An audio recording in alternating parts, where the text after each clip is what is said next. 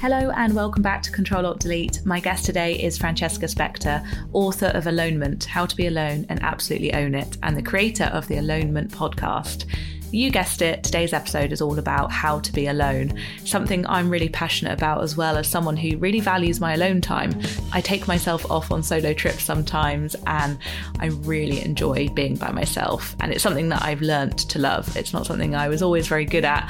And I love Julia Cameron's suggestion of the artist date, taking yourself on a date to get creative and sort of stir new ideas by being alone and discovering things alone. Francesca speaks so brilliantly about this topic, and she even coined the term alonement, which is very different from being lonely. And we talk about that, the difference between the two.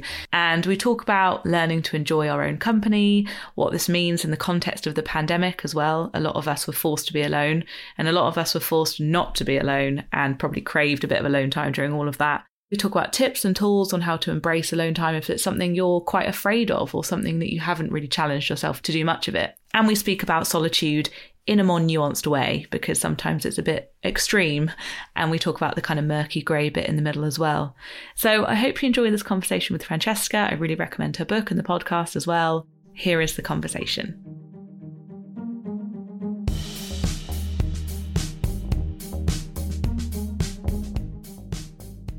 I've wanted to do an episode on how to be alone, how to enjoy your own self and spending time with yourself for a long time. And you're just the most perfect guest to talk about this topic. So thank you for being here. Oh, Emma, thank you so much for having me on. You know that I'm a huge fan of this podcast, and it's so lovely to be on speaking about alonement. So, yeah, thank you. This is so great that we could make this happen. Oh, thank you so much. And I love Alonement, the podcast. So for anyone that likes this podcast, you would love that one as well. But I wanted to start off before we dig into that topic. I read somewhere that you have been blogging for the past 10 years, which I didn't actually know. I knew that you'd studied magazine journalism and had been in the journalism writing space for a while. And we don't just pop out of the soil, do we? Like ready formed and like doing the podcast thing. Like you've worked a long time, as we all have over the last 10 years or more. So would you be able to just paint a little bit of a picture for the listeners of kind of your career journey in a bit of a nutshell? Yes, absolutely. When I started, there was the student newspaper, and I immediately did begin writing there. But obviously, there's a hierarchy, as there will be throughout your career. And I think it was very early on blogs in the same way podcasts have become now with just that lovely place on the internet where you could be yourself and say whatever you want. And it could be a bit bad. And i think that having a space where we can be a bit bad at the beginning is really so important to start. So that was i think when i began to really see myself as a writer to take myself seriously. I started my career at British Vogue. I swiftly moved away from fashion when it became clear that, as fun as that was, that wasn't quite where my passion led. But it was when I came across this topic, alonement, and I started a new blog, uh, probably my third or fourth blog at that point, around alone time and writing how, as an extrovert, this concept I was discovering about how alone time could also be useful for me, I realized at that point that I wanted my career, career to divert so that it started to, I think, tie together those two strands of the personal and professional writing that had always been in conflict with each other and actually become one thing, which is how I started podcasting, how I started blogging. And when that then drew a lot of attention how I eventually was able to get a book deal after finding that passion and I guess finding the confidence to know that my personal writing didn't just have to be personal. Mm. It's really good to hear, isn't it? Because I think people forget that you can sort of try lots of different things before stumbling on the thing. And of course, there might be another thing in the future, of course. But I had lots of different blogs as well with lots of different names and lots of different, I don't know, just ways of trying to figure out what I was trying to do. And sometimes I look back on like my Facebook memories and I'm like, oh my God, I forgot that I started that website and then it slowly died. um, but that's really great to hear. And I think that sometimes we forget that blogging was a huge part of a lot of people's careers. And I know that some, I mean, someone recently said, like, oh, I've been following you since your blog. And I felt this kind of like feeling of shame almost of like, oh my God, you've read, you've read the worst of my writing, basically. But then I thought, how nice that people are still there. Yeah, completely. It's so lovely when someone's followed you throughout your career there. And I think that, you know, while we might look back and see it as bad, I don't know about you, but I also find kernels, I suppose, of ideas that I write about now in those old mm-hmm. blogs that you know I've really developed since. But there was some sort of I don't know, maybe an authenticity, uh, you know, cliche buzzword, but there was an authenticity truly in being able to write when uh, you know rightly or perhaps wrongly in your case given given that experience with with a follower that you know you thought no one was looking uh, i guess it's like mm-hmm. you know mm-hmm. dance like there's no one watching sometimes being able to write like that especially on the internet can feel difficult but i think being able to do that early on in your career and get used to that can yeah actually be quite a positive experience too Yes, for sure, for sure. I mean, to write, I think in any way you have to shut people off, and it was a good practice for that, I think. Um, but that's so great. And so I wanted to talk about alonement. So for people who look at you now, traveling the world alone and going, taking yourself off for solo dates and being someone that really enjoys being by yourself, I guess they'd be surprised to hear that you once upon a time didn't like that. And I've read in previous interviews that you've said that you you really did go through a phase of hating being by yourself and that you would sleep on friends' sofas to avoid spending any time with your own thoughts. And also, I think that was after a breakup, I think you wrote about. But um, that surprised me. I didn't actually know that in full detail either. Would you be able to talk a little bit about that light bulb moment? Because was it a New Year's resolution as well, where you were like, this has to kind of stop? Well, uh, you know, not punishing yourself, but good to be- spend some time alone. Yes. Uh, I think everyone who first discovers my work without necessarily knowing the backstory thinks that I would be an introvert, sort of preaching, uh, you know, like proselytizing the lifestyle that has always come naturally to me. But the truth is, I formerly pre, yeah, pre uh, 2019, really, the beginning of that, I never saw even value in time alone. I think that you know, and, and it, ha- it happens from childhood. I think if you're a chatty child, as I was, that's something that always gets praised, and you always get praised by how engaging you can be in the company of others. And you don't get praised for the time that you spend in the corner reading a book, which is something I very much liked to do as a child as well. But I was always told off. I, I mean, I think I'm remembering this now, but I remember um, sitting, you know, during P lessons, trying to kind of sidle off, uh, you know, when you're sort of lined up for rounders, or uh, definitely during tennis lessons. I remember doing this, going and sitting and reading Harry Potter on the sidelines, and that was always the wrong thing to do, and, and going and engaging was always the right thing to do. So I never nurtured that side of myself, and I think that many of us are socialized to be like that when we're growing up. Now, the reason it changed for me, it was actually very much not even a plan B, it was a plan D, maybe a plan D after um, I went through a breakup in late 2018 in uh, in November 2018 my breakups always seem to happen in mid-November for some reason it's a curse. But that that happened and I realized, oh God, my usual coping strategy for going through a breakup, which was to surround myself with other people, to not be with my own thoughts, to definitely couple up again as soon as possible, facilitated by lots and lots of terrible dating updates. It wasn't really working. And I was also living alone at that point. I'd been in the process of moving in with my ex boyfriend, and then I was living alone for the first time in my life when almost all of my close friends were cohabiting. Um, and then three actually got three out of four of my close friends got engaged in the same month, the uh, the early the next year. So it was all everything was changing around me. I was alone in my life stage. I was alone physically. I was alone relationship status wise, and I really didn't like it. So as I say, the plan D, not the plan B, not the plan C, it happened because I realized that actually everything I was doing was driven by a fear of being alone. I think I touched upon something that my mother had always said to me. She's a you know, a, an introvert. She definitely would never have even felt the need to write this book because it seemed so obvious to her. But she always used to say to me, You need to spend some time alone. You need to try and do that. And I mean, I don't know what came over me. I don't think anyone in the history of the world has ever thought this, but I thought maybe my mother is right.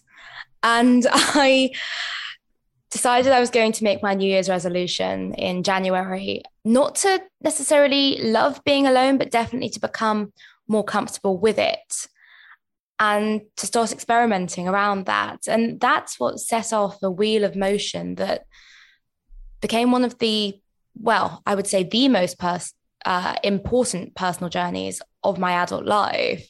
I love hearing you talk about that because there's something really important, I think, as well, what you just said about not learning to absolutely love it necessarily, but but learning to accept it or lean into it. Because I feel like, and this isn't the same, but sometimes, you know, when people are like, oh, you should love your body or something, or like, or we should love love ourselves all the time. And it's like actually that can also put a pressure on us. And isn't it okay yeah. just to kind of have like a neutral about it, but you're but you're still looking at it in the eye? Yeah, absolutely. It's it's really I've never actually thought about that analogy with uh, body positivity and body neutrality, but I think that that's so interesting because it's so it's so right. It's like, well, surely the first rung on the ladder would be body neutrality, right? And I think you know, I know that Emma, you're a big fan of the you know the moderate approach to things, the the sort sort of Oliver Burkeman, who I know you've had on this show, the the approach to you know, getting a little bit better at uh, spending your time well and, you know, being a little bit happier. And I think that that's, yeah, that's the route that I went down, being a little bit better at time alone. Not to, not so that I ended up being a professional champion of it, although that did happen. Um, but, you know, initially just being able to spend time with my own thoughts and not feel the need to reach for a Tinder date or spending an evening on WhatsApp, which I was increasingly realizing weren't particularly fulfilling, uh, life affirming ways to spend my time. But it, you know, it did come from there. It did turn into a place of, I guess I could call my my whole brand alone positivity, or at least looking for the positive in being alone. But it, it was a gradual process. Yes, I love that. And talking about you know the fear of being alone because i think that would resonate to a lot of people who maybe haven't even taken the first step. They might be really resonating with the sort of you pre discovering alonement and leaning into it. And i guess yeah i wanted to talk about some of the challenges that you might have felt at first because i know for me i love spending time alone. It's we've spoken about it on your podcast but i've definitely taken that approach of kind of taking baby steps and then getting up to pushing myself to like have a full two weeks alone or something, which I couldn't have done straight away. But I remember some of the challenges for me were like, it's going to make me sound a bit mad, but I'd be on my own and then I'd sort of be like looking at myself in the mirror and be like, it's just me and you, you know, and just have those moments of like, I think I could go slightly bonkers if I sort of don't take some measures to enjoy this and find ways to kind of not just sit there like with myself overthinking things yeah i think that that is such a universal experience actually. I really like how you describe that sitting with yourself. It's so fundamental. And i think that there is no past me also when we speak about this i'm not speaking in past tense about myself either. I still feel those things exactly as you do on an almost daily basis because that is the natural stage. You know, we sit with our own thoughts and we're so accustomed to drowning them out. And we have so many wonderful things around us, particularly our phones, uh, you know, but also the pressures of our of our bosses, of our families, of our friends, all of those things. We have so many wonderful distraction methods that sitting with our own thoughts is not something that we naturally gravitate towards. I think even quite recently, I've been traveling by myself, and there's always that moment when you reach the hotel room and you're like, oh God, it's all on me. all those fears, all those logistics, all of that. And you know that you have this big stretch of time by yourself. The only way that I've come to terms with that is realizing that the fear of not sitting with my own thoughts, the fear of not meeting myself on a regular basis, the fear of not pushing myself to do the things alone that I want to, and effectively leading the more meaningful, enhanced life that comes from being able to do that. That's a greater fear than the fear immediately mm-hmm. of my mm-hmm. own thoughts. And that's the only thing that's changed for me. It's not, it's not that I don't still slip into that fear. And in some ways, and maybe we'll talk about this a little later, but in some ways that alonement has been a harder challenge for me now because in the process of the pandemic, I went from a full time staff job to self employed, for instance. And obviously, the pandemic in and of itself, I've had a lot more alone time in my life. So it's not been necessarily always easy. There's been new challenges that have presented themselves around being alone day to day, you know, month to month. But the main thing I know is that alone time is something that's valuable if I can do it in a quality way. Uh, and it's that value rather than an ability. Uh, mm-hmm. It's that value, it's knowing that that value is there that's important. And I suppose the other thing that you alluded to, the idea of being alone with your thoughts and being alone with yourself, it does take skills. And I think this is a term that I use in my book, and I think it's one of the most important terms. Solitude skills, effectively the opposite to social skills, are the things that you do when you are then sitting with yourself and thinking, oh God, how am I going to get through this? And there's a mixture of them. Some of them are more about connecting with yourself, and that's the emotional regulation stuff we all uh, like to do, or at least think we should be doing, like meditation, journaling, all of those things, yoga, uh, running, whatever. Um, and then there's the proactive skills around actually balancing that time with social and solo time so that we're able to actually make that a positive experience because it's not a more is more approach. It can often be a less is more mm-hmm. approach towards alone time. And I suppose the challenges that I've faced and that probably many people listening to this might face are that actually alone time. If if you have a weekend and you haven't made plans and you actually might have wanted to make plans it's really it's hard to value. You need to it this this stuff all works and thrives in a framework. It's a lot more complicated than just do you like alone time or not? I suppose it's been challenging to encounter those challenges along the way uh, writing and podcasting about this subject but it's made it ever more richer and I think ever more applicable to different experiences, even the life stages I've gone through personally in the process of representing this. It's an ever compelling topic, but it is a lot more complex, I suppose, than I ever gave it credit for at the beginning.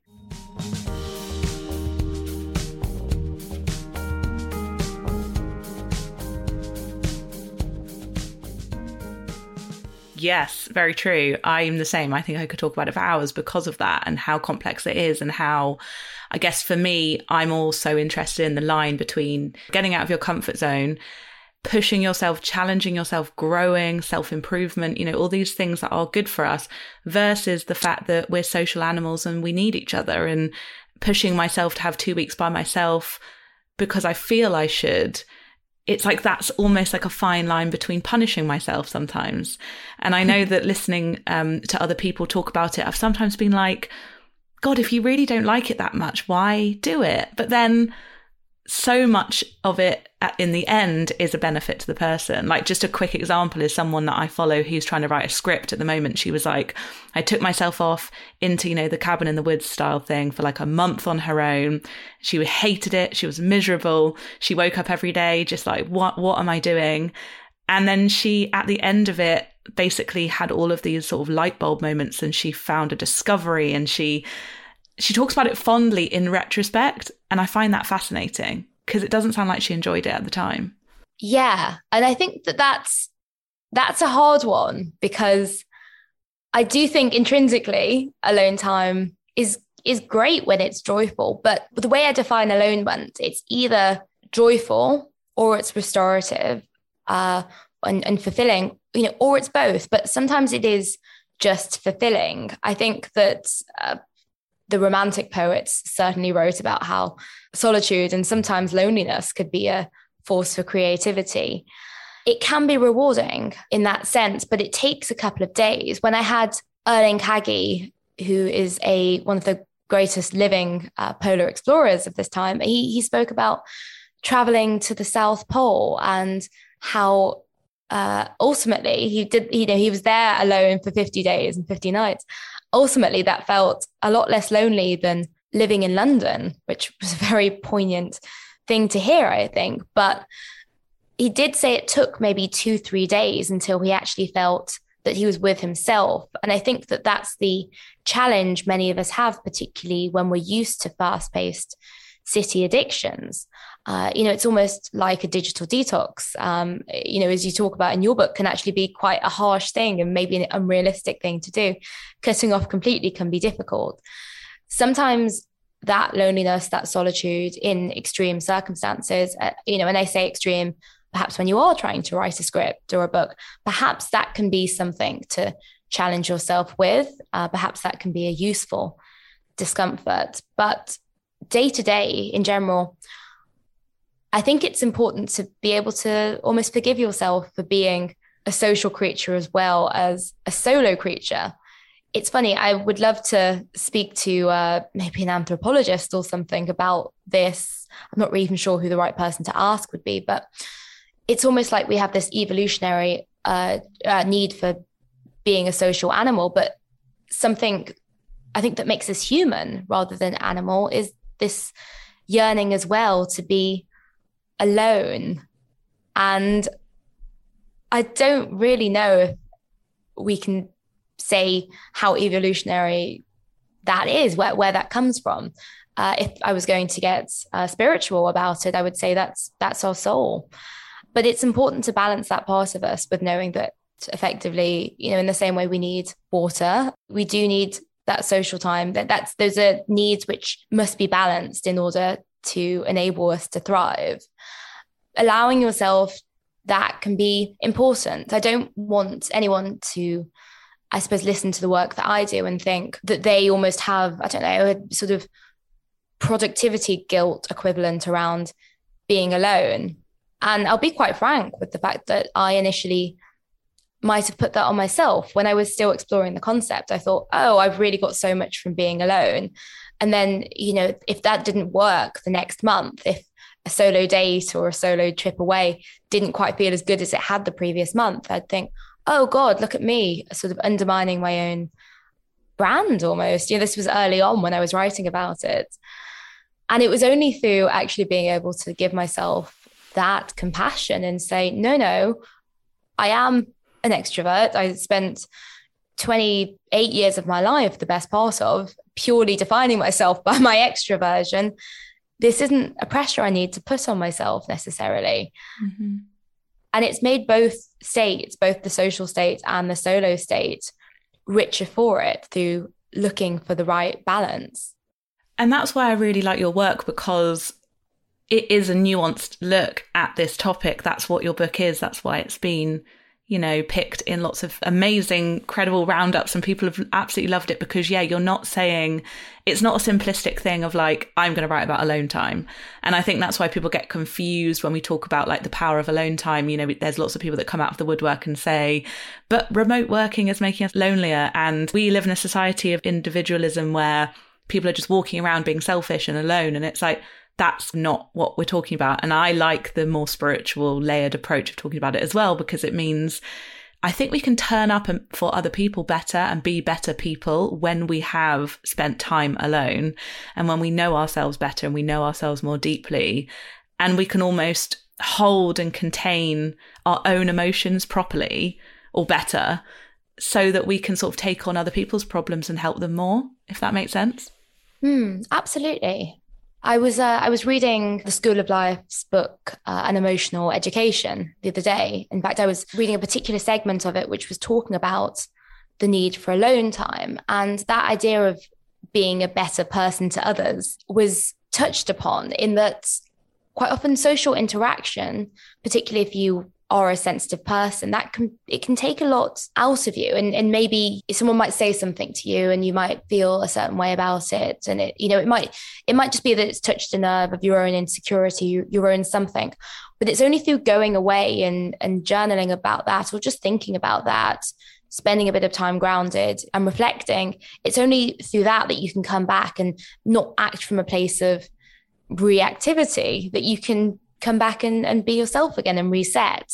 And it's so necessary to have that time away to recover from social interaction. And I think that it's important to have those tangible examples. Um, you know, if, if when someone says something funny, or, you know, perhaps you're in a group dynamic and I don't know. I realized this about myself um, quite recently, actually, because I was on a group trip for solos, which is a, it might seem like a contradiction, but everyone sort of comes alone. And quite a lot of the evenings, people were going out, um, out dancing until sort of 2 a.m., which is really fun once in a while. But I guess I realized about myself, this just doesn't quite work for me. This isn't quite what makes me feel uh, I don't know, feel energized. I kind of prefer being very much on during the day. And it was only through being able to sort of leave a little early one evening and, and wake up the next morning and realize, oh, I'm, I'm, giving so much more to the group now, having had that recovery uh, and having not necessarily subscribed to something which was maybe an overriding group identity, but not mine. It was only through doing that that I remembered who I was. And you do, I think that's the purpose of alone time sometimes, just remembering who you are. Because as much as when we're younger, we're taught to fit in, the better thing I think is actually just turning up as yourself. And through doing that, you can, you know, you can inspire, you can give others permission to act in a certain way, or, you know, maybe you can inspire them to be themselves. Yes, I totally know what you mean. And I, I know that on your podcast, we touched on the fact that there doesn't seem to be as many kind of aspirational solo influences or influencers on this topic. And yeah, I was just wondering who who has been sort of an inspiration to you in this space, or did you feel like there wasn't anyone, so you kind of had to go and be it yourself? Actually, the latter.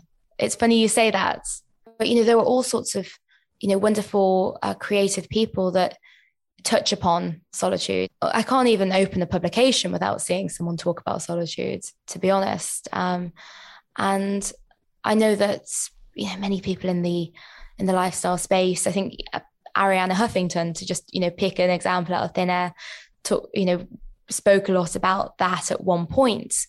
Uh, but consistently, no, I think I have had to be that person for myself, almost bringing it all together. That's been very freeing in a way. It's been difficult because it's very scary. While I have career inspirations, very much including yourself, and you know that I can say I love the way that you use the medium of podcasting, the medium of books. In in terms of actually just exploring this topic, I haven't had anyone. I, I, the only, I suppose, in terms of like ideas, the key inspirations from the start were actually more academic researchers who were almost almost just giving me the permission to talk about this through their their research. So uh, there was a there's a, a professor, a Dr. Virginia Thomas um, in America who she coined the term solitude skills. And it was looking through that that I was actually able to form a language a little bit more around what I was thinking about. I'm a coiner of the phrase alonement. And there's a reason for that. There's a reason for that because when I wanted to have a word to describe when alone time was inherently positive, I couldn't find one. So I mm-hmm. invented one. Yeah, it's amazing. And so many people have had the permission slip via you, which is which must be a really, really good feeling. But I, I thought as well we could just touch on quickly, I guess, the context of the world we're in now. I mean, I think you said as well in a recent interview that you wrote the book about being alone while living alone, while working alone in the middle of a lockdown. I mean, we've all had a bit of a trial of alone time. I mean, even some people kind of stuck in a madhouse of loads of kids and family members. I'm sure they were then craving that alone time and even looking at it in a new light. All people have been sort of really trapped by themselves in a way that they never thought would ever happen. Do you have anything kind of from your learnings on this topic in the context of us going back out into the world. I mean, do you think that this could have been a turning point and more people could have looked inwards?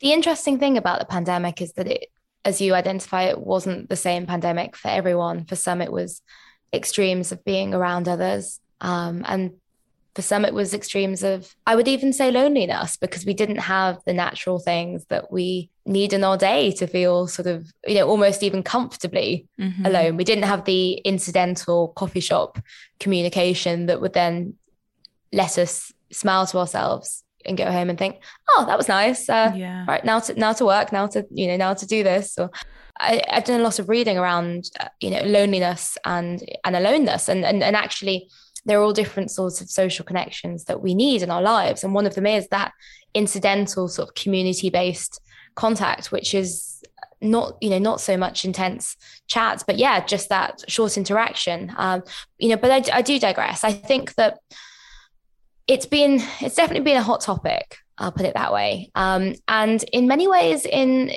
uh, you know at the time it was not necessarily the best thing. And i don't think it would have been particularly useful for someone to at least be told they had to enjoy that alone time or to even put that on themselves. It wasn't really useful for anyone to put any pressure on themselves really during the pandemic. However, I would imagine from a lot of the readers, the listeners that have contacted me in the wake of this time, that it has given people a new appreciation. I think that alone time can sometimes be a fluctuating commodity uh, given you know how much of it or how little of it you get. Um, and you know, for for those you know trapped in households where you know with um, a load of kids, a load of housemates, you know, a partner, whatever, who didn't feel that they could have much time away. It's definitely, you know, I imagine it's been put on a pedestal a little bit, uh, and they've actually perhaps realised through trial and error. I can only imagine that actually taking that God, back in the day, that government mandated walk alone was the thing that allowed their relationship to thrive, which is a really key alonement lesson. So, you know, I hope in that way it's introduced people to it. I hope for those who were actually forced to spend more time alone than they'd been used to, whether that was, uh, you know, through living alone, whether that was through not being able to see the close confidants in person that they would usually spend time with. I hope that even though that might have been a difficult journey, uh, as I, you know, as I'll say, it was, it was for me living alone as well. I hope that it's at least proved to them that they can cope, that there are consolations and, you know, perhaps even jewels to be found in that. Mm. It's not something you'd wish on anyone. Uh, just as the breakup that sparked this whole thing is not something I would have ever wished on myself. But actually, that discomfort can really, really help you grow through facing that fear. And so I hope that that's at least been edifying for some people. And, you know, even if it hasn't, the consolation is being alone now, trying out alonement now, it is not the same as doing it in a pandemic. And, you know, take it from someone who wrote a book about being alone while living alone during a pandemic. It's a whole different kettle of fish and it can be so much more easily integrated into a thriving, happy life now. That's such a good point. That's such a good point. Amazing. Well, thank you. And um, I was going to go off on another tangent, but you know what? Maybe we'll have to do another episode one day where we continue the conversation. But thank you so much for your amazing book, for your podcast, for this conversation, and yeah, for inspiring people to, you know, not even necessarily need to go and travel the world alone, but this is a, this is more of a conversation around day to day, like accessibility of being alone more as well, which I absolutely love. So thank you. Oh, thank you so much for having me, Emma.